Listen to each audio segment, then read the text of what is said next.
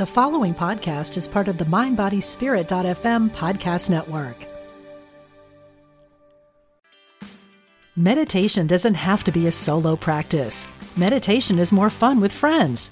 Looking for a way to drop in and hang out at the same time? Join us online at Omega Institute for a meditation party with self proclaimed meditation nerds Dan Harris, host of the 10% Happier podcast, Sebene Selassie, and Jeff Warren. This three day retreat will stream live from Omega's Hudson Valley campus May 17th to 19th. Don't miss the party. Reserve your spot at eomega.org slash party today. This episode is brought to you by Shopify. Whether you're selling a little or a lot, Shopify helps you do your thing, however you cha-ching. From the launch your online shop stage, all the way to the we just hit a million orders stage. No matter what stage you're in, Shopify's there to help you grow. Sign up for a $1 per month trial period at shopify.com slash special offer, all lowercase. That's shopify.com slash special offer. Welcome to Co-Parenting with the Universe. This is your host, Muriel Felous. And today I am recording this episode in a car while I'm waiting for my friend. I just finished a, a Pilates class that she's teaching, and I love it. And she now is taking a class herself. So I thought I would take this um, opportunity to record the episode in the car because we're going to meet after to have um, a drink and to go shopping. She's traveling soon. I'm traveling soon. So that's going to be a very spontaneous and inspired exercise, uh, not exercise. Well, you know what? Let's do an exercise uh, in this episode. Um, and um, I'm going to follow totally what I am inspired to tell you. I trust that the universe is guiding me to say something that someone has uh, needs to hear right now, like it happens to me so many times when I listen to podcasts. So, to give you some news about what's going on for me and my son, so he started school again, second year, last year of high school since he had to redo the 11th grade because of the language. And is so much more at ease than last year of course because last year it was new and it's a pleasure to see the the difference in his attitude in his body language everything so i wanted just to remind you of something that i came across and it applies to all kids, not specifically um, to teenagers. But I talk a lot about the f- the fight, flight, or freeze response in the body. I've done something this week. I've been explaining that in Hebrew for um, the clients that I'm starting to build here. So it's really fresh in my uh, in my memory. And I wanted to give you some examples of what would a kid do when they are in a fight, flight, or freeze emotional state. Because sometimes they behave they behave in ways that are irritating to us. But knowing how to read the cues and the clues that something is going on will help us stay calm and um, not take things personally. I'm also rereading the four agreements, but this time in Hebrew because I want to train my brain to start uh, being even more fluent since I'm going to start teaching and coaching in Hebrew as well. And one of the agreement is to not take things personally. And I'm sure if you haven't read the book, that's um, a book that I really, really recommend and I'm sure it's easier said than done, but when you have the tools in your arsenal to be able to do that, things go way more smoothly. So let's go over a few signs that your kid is in a fight, flight, or freeze reaction, in a stress reaction with their brain in um, with the amygdala in the brain, which is the stress center, active. So let me give you some examples of a fight reaction. For a stress response that response that manifests is, itself as fighting. So you would see your teen or your kid yelling, screaming, and using mean words. And by the way, before I, I go into there, this is something that I got from the wholehearted school counseling. I'll post the image in, in the Facebook group for you to be able to refer to it.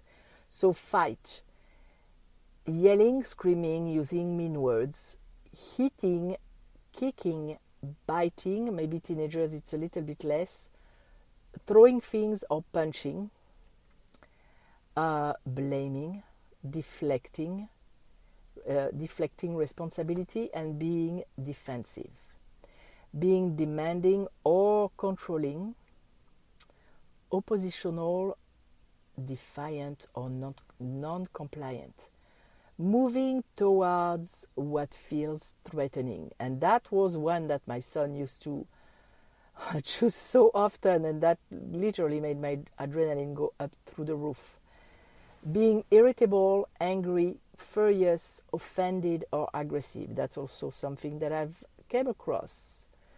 Uh, I've come across in my house. Now, the example of a stress response that manifests as a flight, which means escaping. So, wanting to escape or run, run away, unfocused and having a hard time paying attention, fidgeting, restlessness, hyperactive. So that's totally. I have two ADHD kids, so I know that well that one well as well. Preoccupied or busy. And by the way, when we read that, it applies to us too. I, I I'm noticing. Preoccupied, busy with everything but the thing you have to do. I know that well with my business that sometimes I have resistance procrastinating, avoidant, ignores the situation. That's that can be your team, that can be you. Moving away from what feels threatening, being anxious, panicked, scared, worried, or overwhelmed. That's also very frequent. And finally, a stress response that manifests as a freeze state, shutting down, your mind goes blank, urge to hide or isolate oneself. Verbally unresponsive or saying, I don't know a lot. I know that one too in my house with my son. Difficulty with completely completing tasks. Zoned out or daydreaming, unable to move, feeling stuck, depressed, numb, bored, apathic, or helpless. And of course, if you have a kid that has been diagnosed with ADD, ADHD, all that, you may find some some symptoms here, but pay attention. Pay attention and try to see if something is going on instead of, for example, verbally unresponsive used to drive me nuts because I and I mentioned many times in my classes, in my master classes, in my coaching groups, everywhere, that when my kids were young, I used to have a default automatic response that if they did not listen to what I was saying, or if they did not, um, if they did disobey, I took that as a disrespect. And in my family, I've learned that disrespect equals no love. So I felt unloved and I used to react in a disproportionate way. So let's pay attention to that. The ones that talk to you the most, pick one or two that you see a lot in your house and focus on that and try to even tap on it. Imagining your teen being acting in that way and try to neutralize the trigger because the more the trigger will be neutralized, the more you will understand at a nervous level, nervous system level, that it is not directed to towards you, but that it is a reaction that they have because of something else. The more you're going to be able to not take that personally. And frankly, I've been speaking so fast. Let's let's take a breath.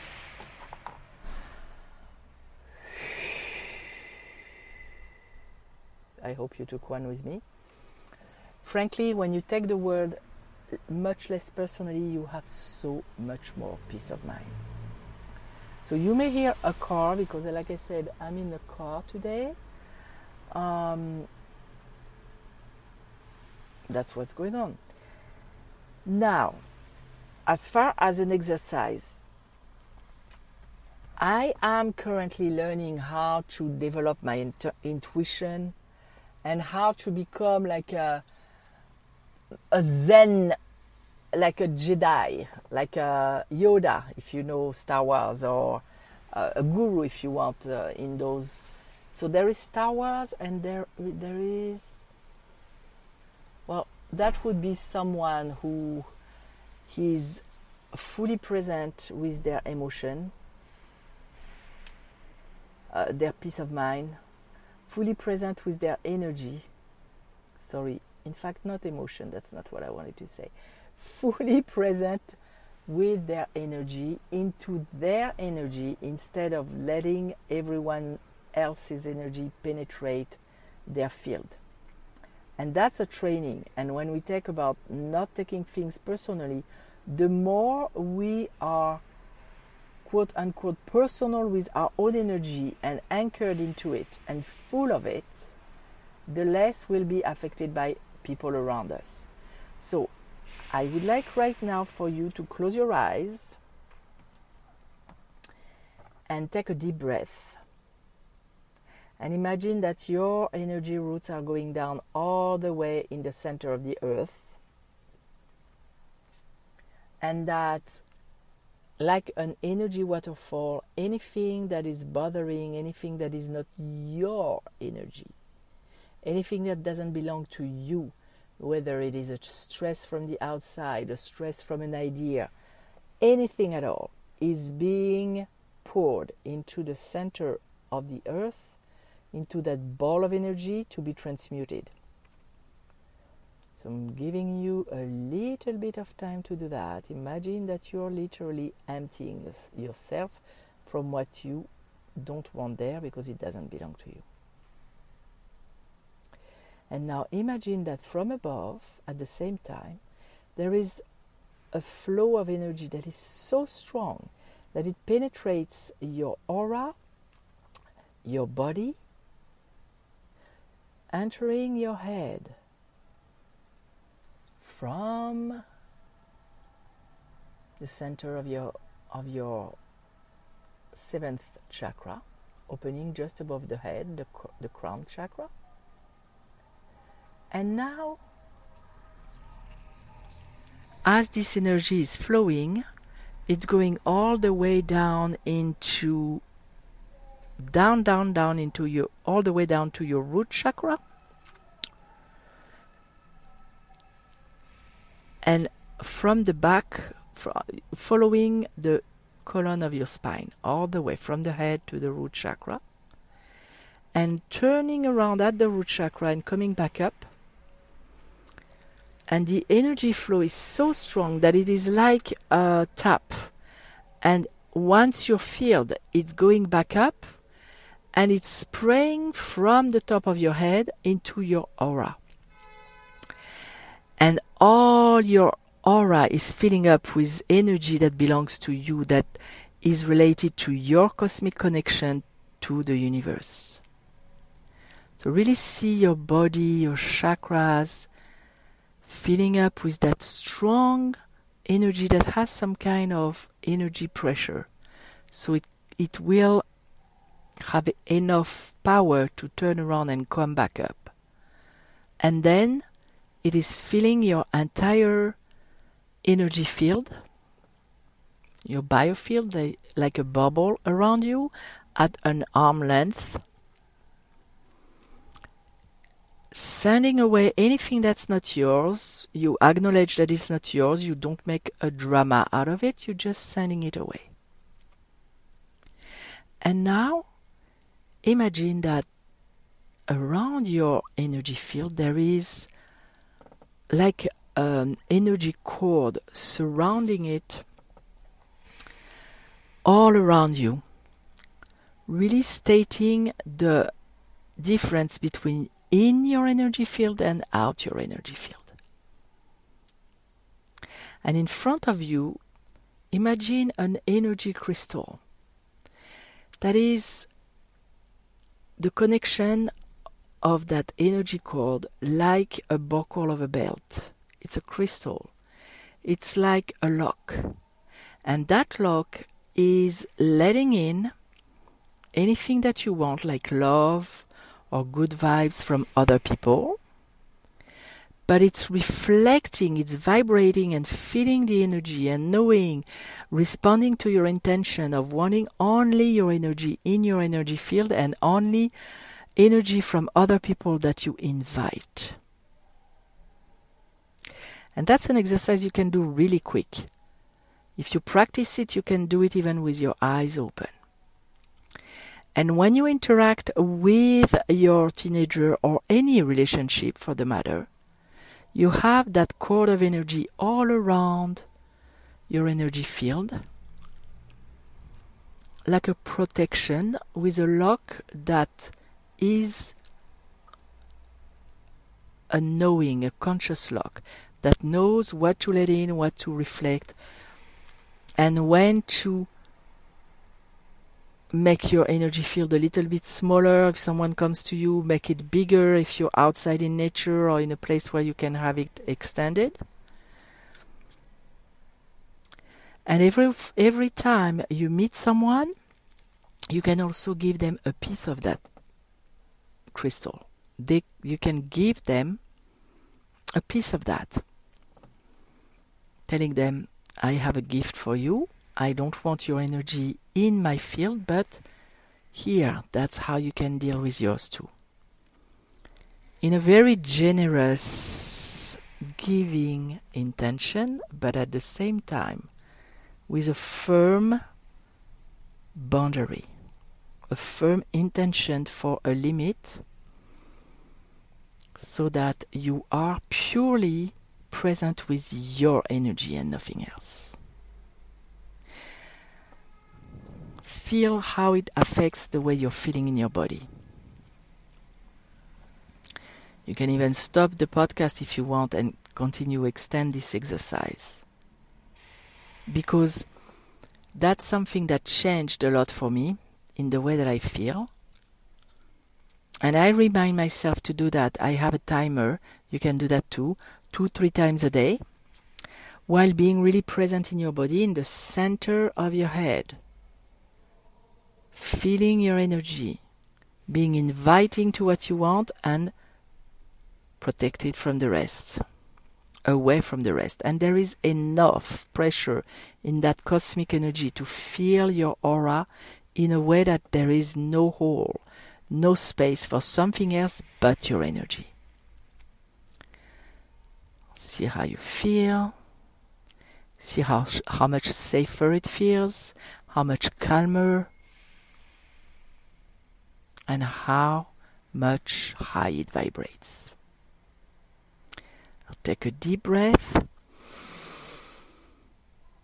Imagine that you're zipping your energy and come back.